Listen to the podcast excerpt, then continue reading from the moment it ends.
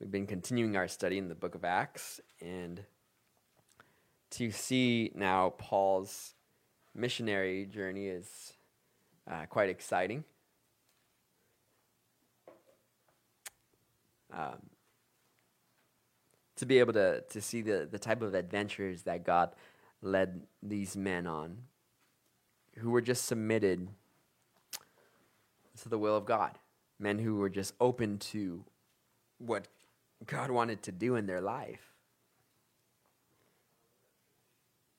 I have heard said before that the world has yet to see what God can do with a person who is completely submitted to the Lord. D.L. Moody once heard that preached, and D.L. Moody went on to be one of the greatest evangelists this world has seen. But even D.L. Moody was a man with errors and flaws.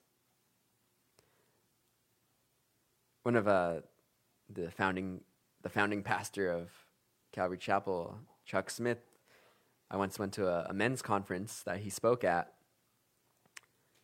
and I heard him say this quote, and the men were excited when he said this. They're like, "Yeah, the world has yet to see what God can do with a man totally submitted to him, and there was this excitement.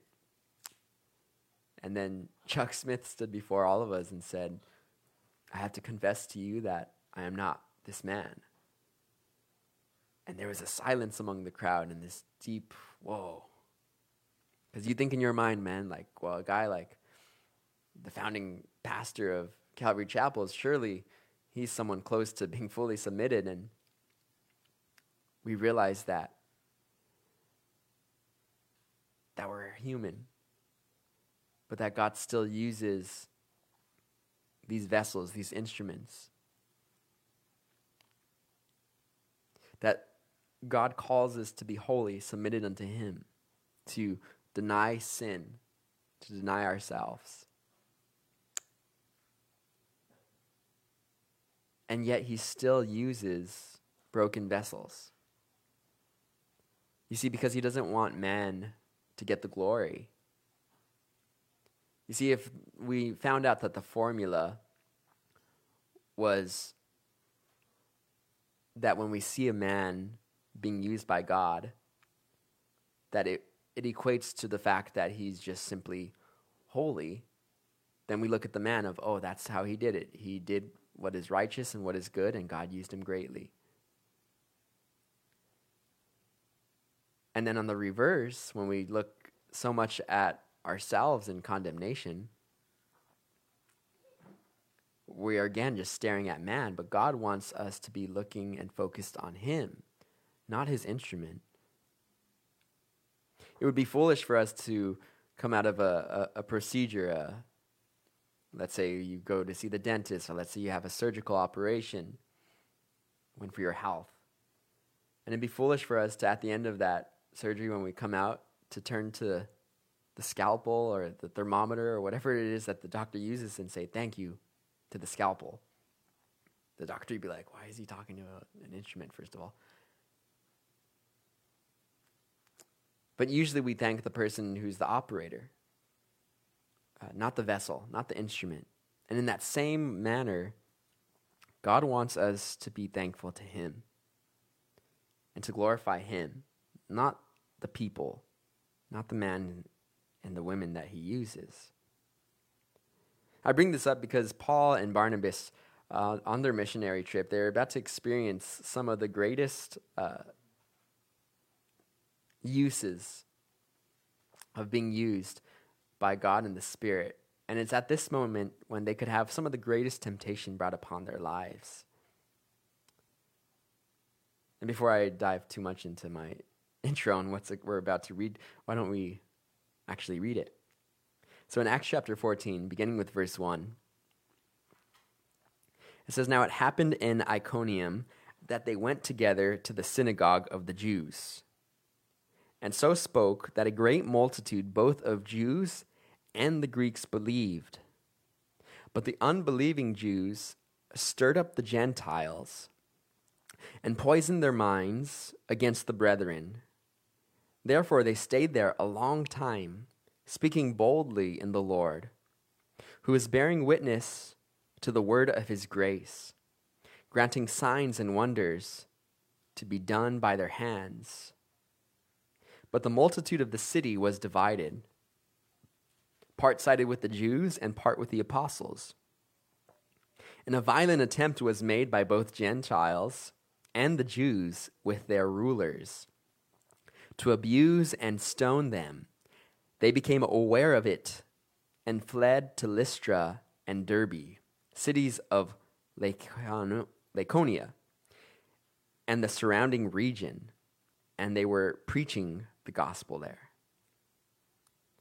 So now we have Paul and Barnabas, these two friends, these two companions. They were initially they were preaching to some of the major cities there, some of those cities that were under the Roman government. But now they are beginning to journey to a more rural area of the regions that they're going to. This was the wild east of the time. We hear the wild west, but this is more of the, the wild east where there's not so much government control here. Now, because they're going out to these places, there's actually danger. You have a lot of pagan and Gentile culture that is existing here that they are entering into, a lot of Greek mythology. And so now they're journeying to this place to go give the Gentiles the gospel.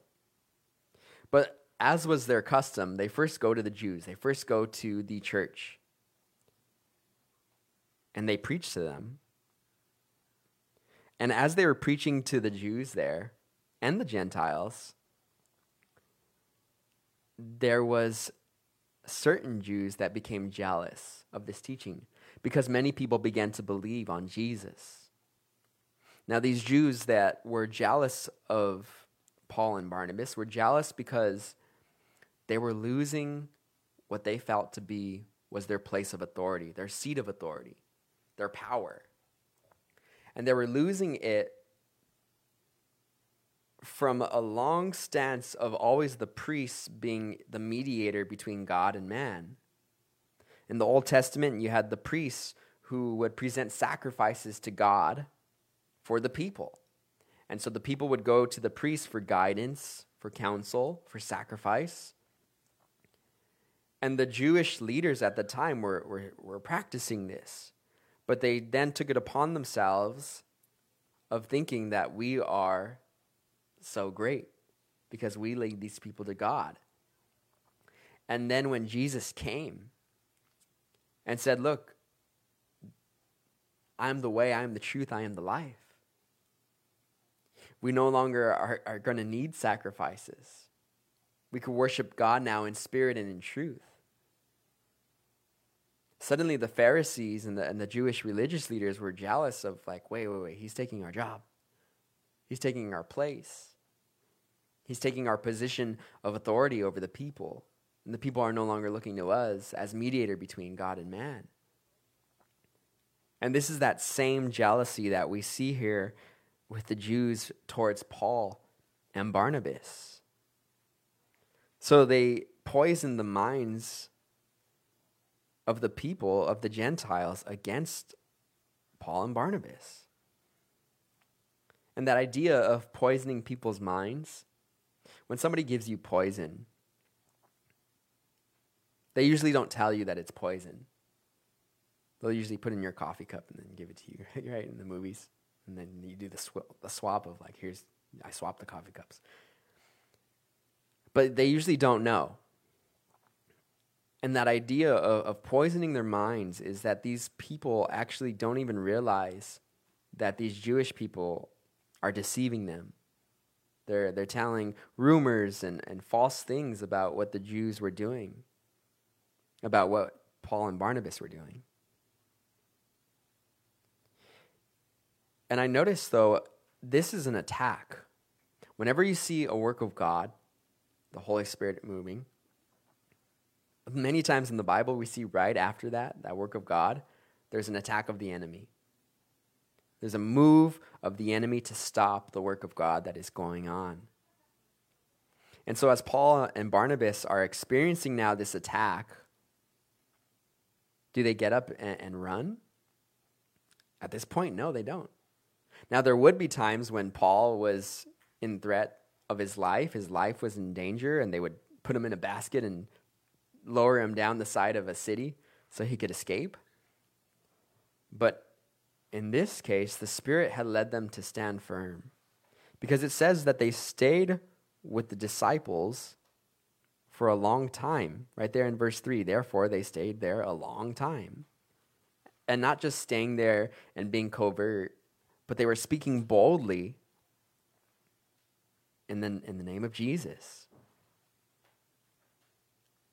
Who was bearing witness, again, and look at verse 3 who was bearing witness to the word of his grace. Meaning that there was testimony of the word. And what is this word? This word is of his grace. It's referring to the gospel. And then right after that, it says, granting signs and wonders to be done by their hands. Now, what I love is we see the power of God happening here.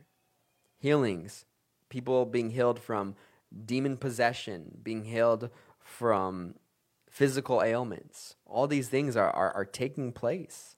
And this is the same God that we serve today, who's still able to do this, who is still doing this.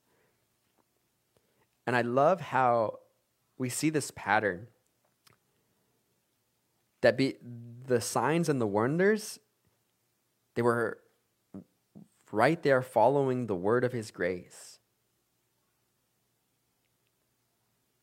You see, we don't focus on the signs and the wonders by themselves, but it's that the word would go out. They were there to actually prove that the word was real, that God, that Jesus, the living word, is that testimony that people can receive into their lives. Remember when Jesus healed the, the lame man and the Pharisees were there. And they were wondering what Jesus was going to do with this man who was lame. And Jesus saw this man who was lame and said, Son, your sins are forgiven you. And they were all upset. They're like, Man, how, who, who's this guy who can forgive sins? Nobody can forgive sins but God. And Jesus, knowing what they were thinking, said, what, What's harder to say?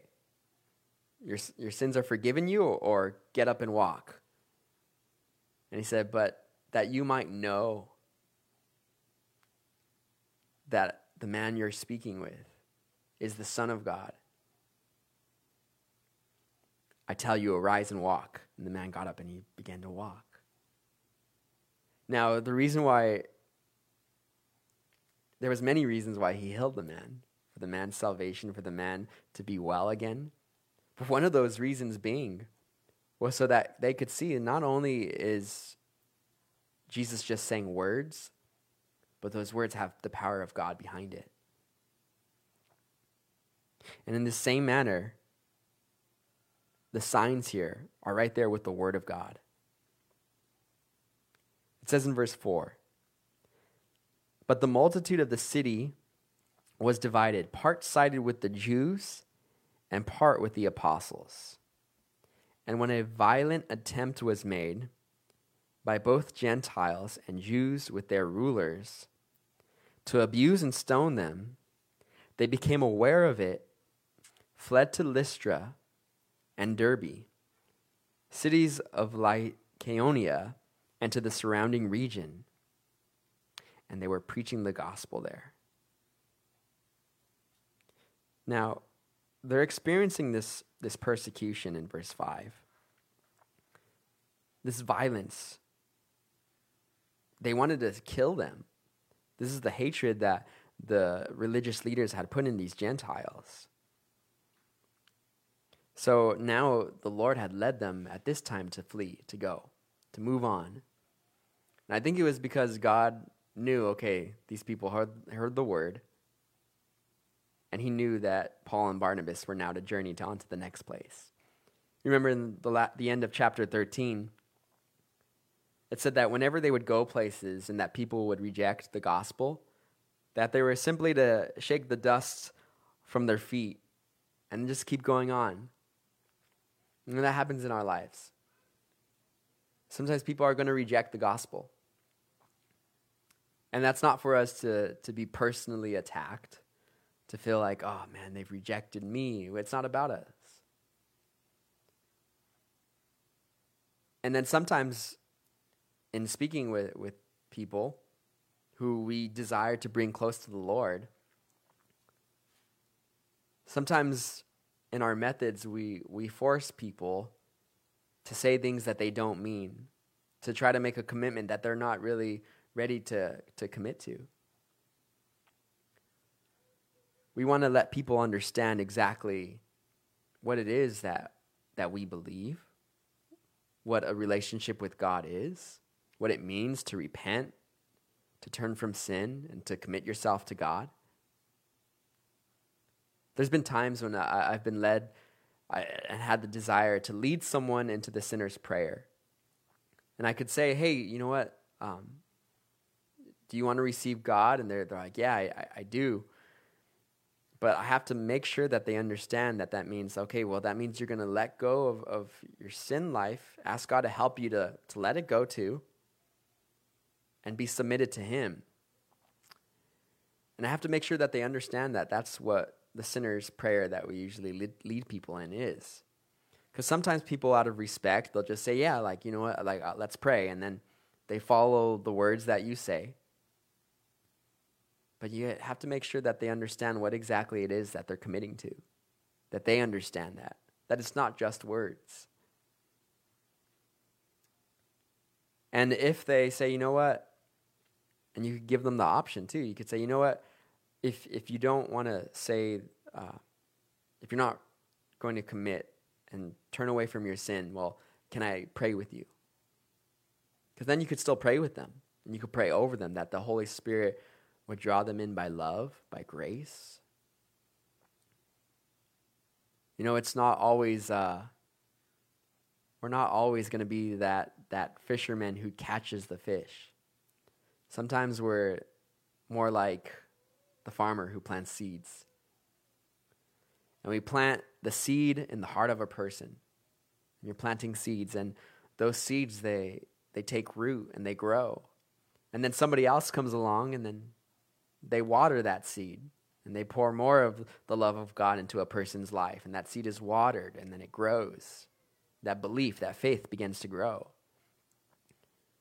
And then finally, somebody else is going to come, that person who's going to pick the fruit right off of that person. And they're just going to walk by one day, maybe, perhaps, and say, Hey, do you want to receive Jesus? And that person was already ready because they've already had you who planted the seed, somebody else who watered, and then they fully dedicate.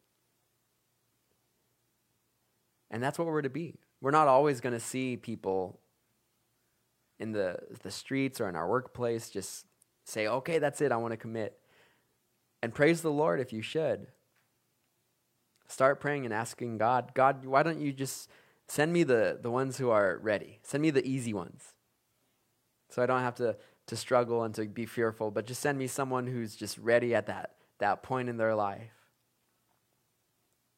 And just be open to however God wants to use you as a someone who's planting seeds, as someone who's watering, or someone who's actually getting to lead someone into a relationship with Christ. This is what Paul and Barnabas were doing. They're they're doing ministry, they're doing missions work, they're growing, they're they're moving forward. And everywhere they went, as it said in verse 7, they were preaching the gospel. And in verse 8, and in Lystra, a certain man without strength in his feet was sitting, a cripple from his mother's womb, who had never walked. This man heard Paul speaking, and Paul, observing him intently and seeing that he had faith to be healed, said with a loud voice, Stand up straight on your feet. And he leaped and walked. Let's pause there for a moment. This man from Lystra, a cripple, has been crippled his whole life. And he's there sitting. He hasn't known what it's like to run, to, to go places, and to be somebody who's independent. He's probably been there begging for, for people to help him at times, alone. He was a cripple from his mother's womb. And as Paul is there now in Lystra, the man begins to hear Paul speaking. And the Holy Spirit begins to do work. Faith is born. Do you guys know how people have faith grow? Where it comes from? Faith? The Bible teaches us that faith comes from hearing, and hearing from the Word of God. The Bible also says, How will people know unless someone is sent to them? How will people know unless somebody is preaching to them? Unless someone is sent? Paul was sent, and Paul now is speaking the word, and because he is speaking the word, then faith is planted in this man's heart. And we see a few things about Paul and the spiritual gifts that God has given him here. We see Paul speaking the word. That's the gift of prophecy. Prophecy is it's forthtelling as well as foretelling. Prophecy many times is simply proclaiming the truths of God. That's the the forthtelling. And then there's also foretelling, which is proclaiming a truth that will come in the future. But Paul here is exercising the gift of prophecy. It says that he observed this man intently. This is the gift of discernment. It says that he saw that this man had faith to be healed. That's discernment. And now the next thing, which is pretty insane for any person to say to somebody who's been crippled their whole life Stand up straight on your feet. Now, if I was to say that to someone who is lying on the floor crippled, I'd be pretty scared. Because if they didn't get up and begin to walk, I would feel pretty like mean. So, Paul here, what we see him exercising is a great strength of faith, the spiritual gift of faith, where Paul simply told the man, Get up and, and walk. Now, as Paul is saying this, what I also recognize is that God is not a cookie cutter God. He doesn't always work in the same formula, in the same method. I didn't see Paul say, in the name of Jesus Christ. He simply just told him, get up and stand on your feet. But because the Holy Spirit was living through Paul, the guy gets up and leaps. And I love how you don't have to then rely on what was the exact prayer that I prayed over so and so. I want to do that prayer again for this person. Or what was the feeling? Is there the, the tingle that I feel? And that's when I know that it's working. No, it, it's faith. And faith goes beyond seeing, it goes beyond sight, beyond what we feel at times. Jesus said, Blessed are those who believe and don't see. How much more blessed are they? And so Paul here is exercising that great gift of faith where he's telling him, Stand up straight on your feet. And the man, he leaps up and walks. So this is the miracle now being done. And it's not being done simply so that this man could get a new pair of legs, but it's being done for the man's soul. That this man would come to that relationship with God, with Jesus Christ. How sad would it be if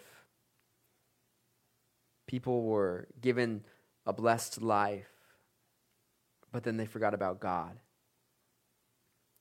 It'd be vanity, it'd be vain. Now look at verse 11. It says, Now when the people saw what Paul had done, they raised their voices, saying in the Lycaonian language, The gods have come down to us in the likeness of men. And Barnabas they called Zeus, and Paul Hermes, because he was the chief speaker. Then the priest of Zeus, whose temple was in front of their city, brought oxen and garland to the gates, intending to sacrifice with the multitudes. So there's this fascination that these people had. They're under Roman and Greek mythology. They truly believed these folklores and they, they practiced it. They had temples to their gods. And so when they see Paul and Barnabas now performing miracles, they're thinking, man, this is Zeus and Hermes. It's kind of interesting when you study Greek mythology and Greek culture about Zeus and Hermes. You see, the people believed that Zeus and Hermes had actually visited them years before this, and that when they visited them, that they came in disguise, that they came as an elderly couple. And when they, they came to them, nobody knew it was them, so people treated them harshly. And nobody was inviting them into their home. So Zeus and Hermes finally found this one couple that allowed them to come in and they gave them a place to stay, room and board. And then Zeus and Hermes revealed themselves to this couple. They told them, hey, we're the gods. And we're, because everyone treated us so poorly, we're going to wipe everyone out. But you guys, if you flee to the mountains, you'll be safe. And then so Zeus and Hermes wiped out that whole village that they had visited. And they wiped them out with a flood. Now, this flood that happened that was probably a literal flood, and then they created this Greek mythology to go along with it. But now, as the people here are seeing Paul and Barnabas, they're saying this is Zeus and Hermes, and they're believing that they're actually being visited again by Zeus and Hermes. So, in order that they are not going to get wiped out, they're like, bring the bull. We're going to cut it up. We're going to have a barbecue. We're going to celebrate because the, our, the gods are with us again. And so this is now their mentality, how pagan they were. They're so far. So it says now in verse 14 But when the apostles Barnabas and Paul heard this, they tore their clothes and ran in among the multitude, crying out and saying, Men, why are you doing these things? We also are men with the same nature as you, and preach to you that you should turn from these useless things to the living God, who made the heaven, the earth, the sea, and all things that are in them, who in bygone generations allowed all nations to walk in their own ways. Now, what we see here is this, this priest coming to them, giving them the, the sacrifice. There's this fashion, fascination that man has. That man has of some form of savior. We look towards a savior. Just it's in our nature. Even if it's the there was people who before Jesus' time would write out these folklores and Egyptian folklore about these gods. And many times in these other pagan cultures, they had these belief systems that spoke of a, of a Messiah coming to them, someone to save them. And a lot of times you see in those cultures sacrifice taking place. We realize that man has a, fascination with reconnecting with God, with being made right before God, that there's sacrifice, that there would be these shamans or, or men who were used as mediators between God and man. Even as we read here, there is this priest of Zeus. Now, today in today's culture, we don't really have people standing in hilltops and sacrificing cows anymore. We don't have those types of idols. Our idols are cultural, natural idols.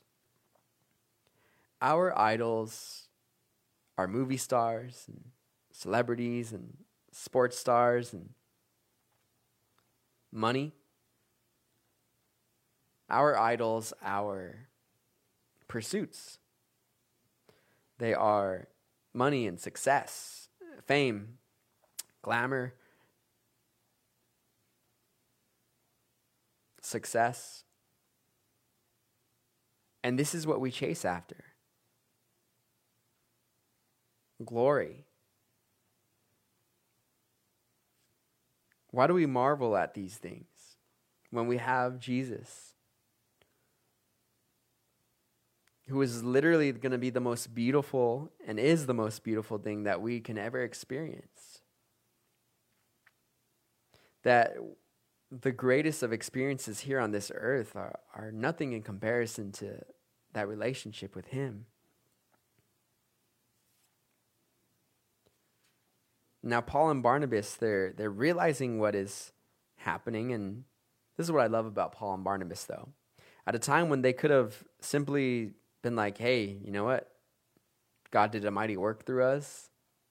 We could take some of the, you know, the chicken and the cows that they cooked for us. We we could indulge a little bit in ourselves, and we'll explain later. You know, like, hey, you know, you need to worship Jesus.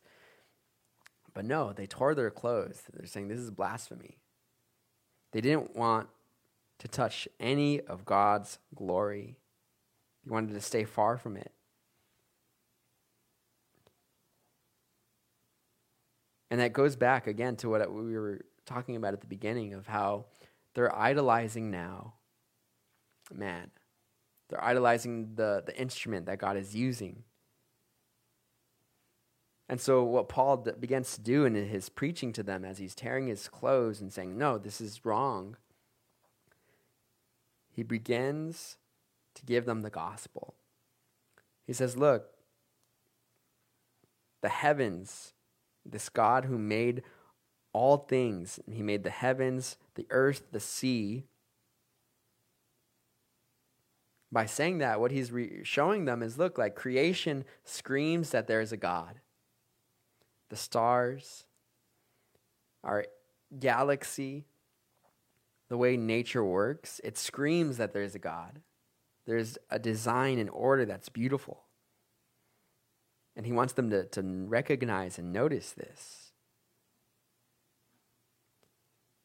And he also wants them to understand that there's been seasons that God has allowed humankind to go through where he has given them free will to choose. He said in verse 16, who in bygone generations allowed all nations to walk in their own ways. You see, God gave us free will. Now we continue in verse 17 of Paul's preaching. He says, Nevertheless, he did not leave himself without witness in that he did good. He gave us rain from heaven and fruitful seasons, filling our hearts with food and gladness. And with these sayings, they could scarcely restrain the multitudes from sacrificing to them. You see, this is the foolishness of man. That in one moment they're going to be praising Paul and Barnabas, thanking them for, for visiting them, But let's see what happens in the next moment. Look at verse 19. Then Jews from Antioch and Iconium came there, and having persuaded the multitudes, they stoned Paul and dragged him out of the city, supposing him to be dead. So, in one moment, these people are praising and celebrating Paul and Barnabas. And then in the next moment, in their confusion of like, wait, we thought these guys were gods, and now they're telling us that they're not. And then these Jews come and say, hey, these guys are, are evil and they're deceiving us. Let's kill them. Let's stone them. And that's how fickle the multitudes can be at times. We see that happening in our, in our world today, where one moment someone is loved by people, and then the next moment the whole world turns on them because they posted something crazy on social media or something. And the world can be a, a fickle world that's so judgmental towards people. And so, just like that, Paul went from being loved to being hated to being stoned to death. Now it says in verse 20 However, when the disciples gathered around him, he rose up and went into the city, and the next day he departed with Barnabas to Derbe. Okay, so this is what happens. Paul is killed, he's stoned, and the disciples they gather around him, and it simply says he rose up and went into the city. There is a resurrection that happens here. In 2 Corinthians chapter 14, Paul speaking in third person, he says that, uh, you know, some 14 years ago, there was a man who, whether in the body or out of the body, I'm not sure of, but he was taken to the third heaven. And in there, he saw things that were so great and so glorious that it would be sin for him to try to utter and explain what he saw. Now, Paul was referring to himself. But what happened was that he was stoned to death, dragged outside, and then God gave him a vision of the heavenly realm. To be absent from the body is to be present with the Lord. That's what our Bible teaches us.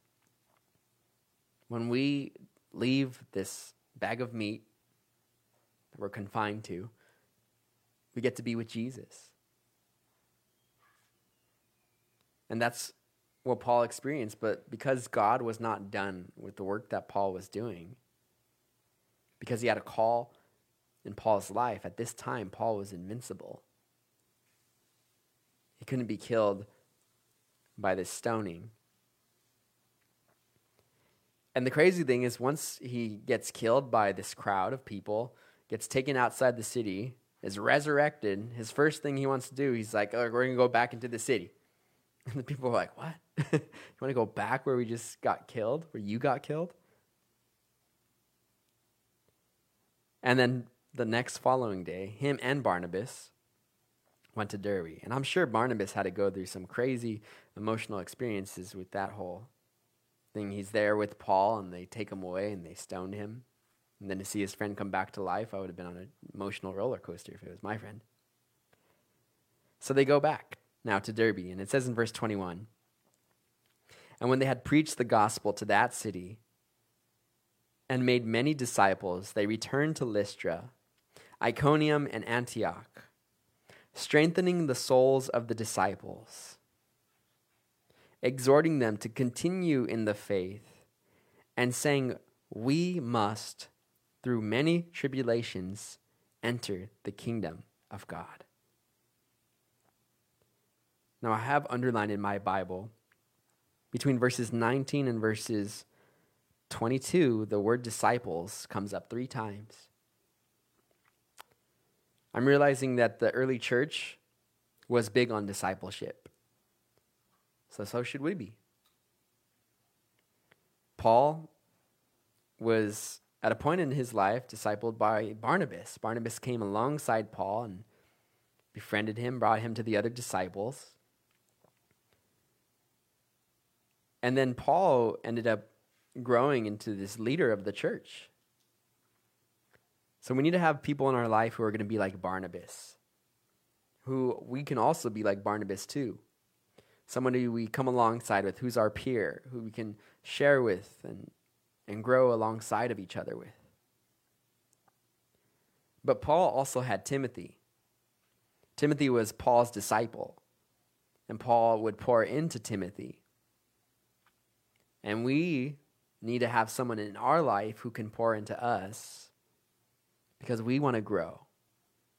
If all we do is hang around the same experience level, then we don't get to get that great experience from those who have gone before us. And likewise, we should also be pouring into those who are young in the Lord, those who need to be trained up and discipled. Now, discipleship, it's not always very formal. Discipleship isn't always, okay, we're going to meet here at this time and we're going to go through this book. Sometimes discipleship is simply asking somebody, hey, do you want to come get some coffee? You want to go and just come with us? We're going to go do some ministry and we just want you to tag along. See, ministry there is just simply loving on people. Now, one thing that these disciples that Paul and Barnabas wanted to really encourage the believers in, it wasn't about how good their life was going to be now that they were Christian. They poured into them this truth that through many tribulations, they must enter the kingdom of God. Now, it's not always a good sales point for a preacher to convince people, non believers, that through many tribulations they would enter the kingdom of God. But because there needs to be truth that is preached, this truth must be told that as a believer in the Lord, we are going to face tribulation. We are going to face trials. you would be hurting someone if you told them that as a, as a Christian, all of a sudden everything works out for you. It's far from the truth. Sometimes it's harder to, to, to be a, a Christian in this, in this world, but I'll tell you what. It's harder without God. There's a peace that God brings into your life when you're submitted to Him that nothing in this world can give us. There is C.S. Lewis said in, in his writings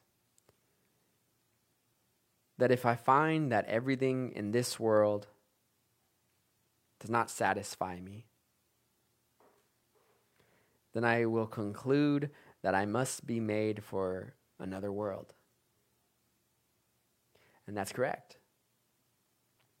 Jesus is what is going to give us that fulfillment, that purpose filled life, that contentment. Nothing in this world will give us that. That eternal fulfillment, eternal contentment.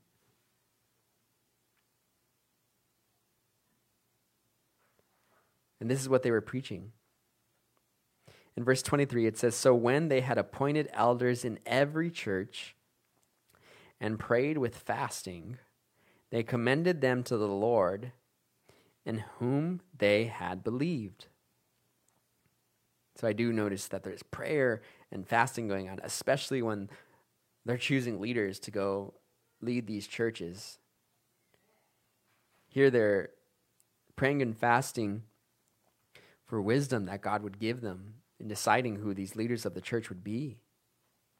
And when they prayed and fasted, they commended them to the Lord, said. Now, in verse 24, and after they had passed through Pisidia, they came to Pamphylia. Now, when they had preached the word in Perga, they went down to Attalia. From there, they sailed to Antioch, where they had been commended to the grace of God for the work which they had completed. So, this is now them coming towards the end of their missions trip. And I'm reminded of the grace of God that was in their life. It says in verse 27 Now, when they had come, come and gathered the church together, they reported all that God had done with them, and that he had opened the door of faith to the Gentiles, so that they stayed there a long time with the disciples. Again, we see that word disciple, reminding us that discipleship is very important. As I look at the story of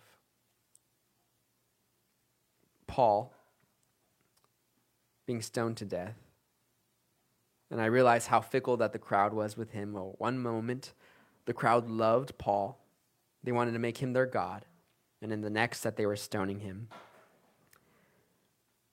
I'm reminded of the judgment of Pontius Pilate. Remember how the crowds, a week before Jesus' crucifixion, Jesus rode into Jerusalem on a donkey. And the crowds came to him singing, Hosanna, Hosanna in the highest. Blessed is he who comes in the name of the Lord. And they would wave their palm branches and laid the palm branches out before Jesus on the donkey. And Jesus on his donkey would ride into Jerusalem. The crowd loved him. They wanted him to be their king. Not longer than a, a week later, that same crowd there before Pontius Pilate in an illegal trial. Jesus was there on the stand. Pontius Pilate, wanting to let Jesus go free, but also fearful of the Roman leaders and the Jewish mob. He brought out this bowl of water before him, and he washed his hands and symbolically said, Look, uh, my blood is, is free from this man, Jesus. You guys do what you want with him. And they shouted out to Pontius Pilate, His blood be upon us and our children. And I don't think they really knew what they were saying. I don't think they realized that when they said that, that them and their generations of children after them, what they would go through, by Roman government, by Nazi, the persecution that would come upon the Jewish people throughout our, our whole generations. Now, when Pontius Pilate was speaking with Jesus, he told him, Don't, don't you realize that I have the power to kill you? And Jesus said, Look, you don't have any power over me because my kingdom is not from this world. And then Pontius Pilate went out and said, What will you do with the man Jesus? And that question, though it was for Pontius Pilate, by him answering what he was going to do, he was really condemning himself. But that's the same question that we all have here. What will we do with the man called Jesus? Will we be like Paul and Barnabas who are going out and being used mightily by God? Or will we deny him as the crowds who were fickle did? I pray in those moments for us as believers who are saved, who have already made the, the choice that we are going to serve God, serve Jesus. I pray that in those moments when we have those small choices to make, or big choices in our life, of either serving ourself We're letting God do his work in us and have his way with us. I pray that we would learn to be a disciple of Christ. I pray that we would learn to submit to him, to be filled with his grace, with his love, with his peace. That you can go out this week and share the name of Jesus with someone. And in doing so, just see what God might do with the person submitted to the Lord. Let's pray.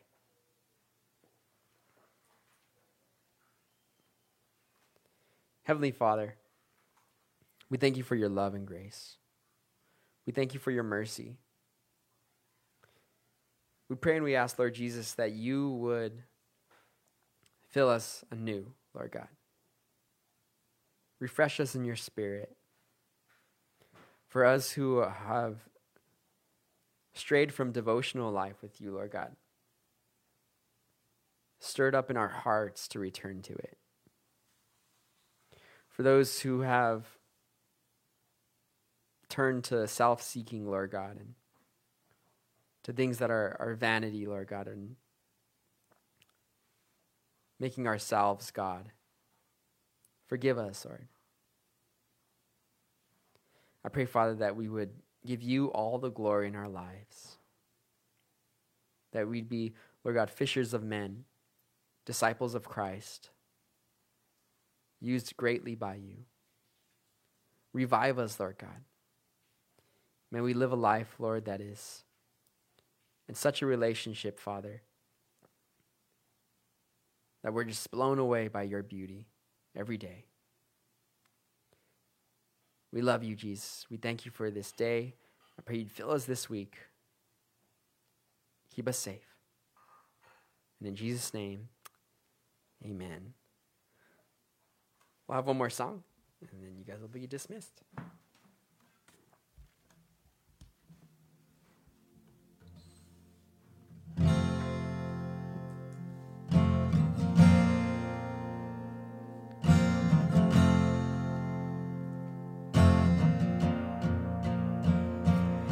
Bless the Lord, oh my soul, oh my soul.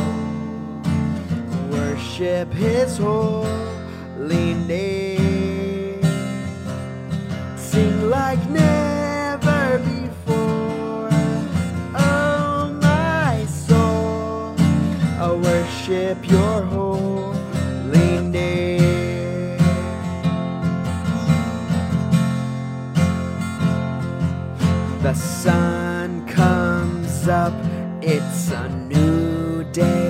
dawning. It's time to sing your song again. Whatever may pass and whatever lies before me. Let me be singing when the evening comes. Bless the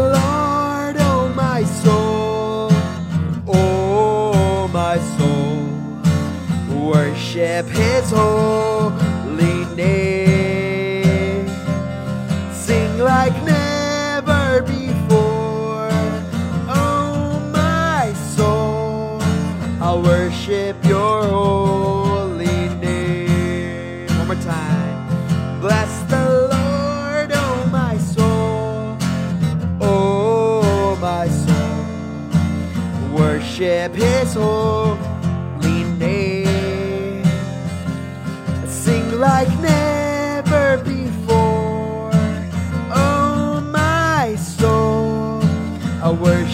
Your holy name. Yes, I'll worship your holy name. Yes, I'll worship your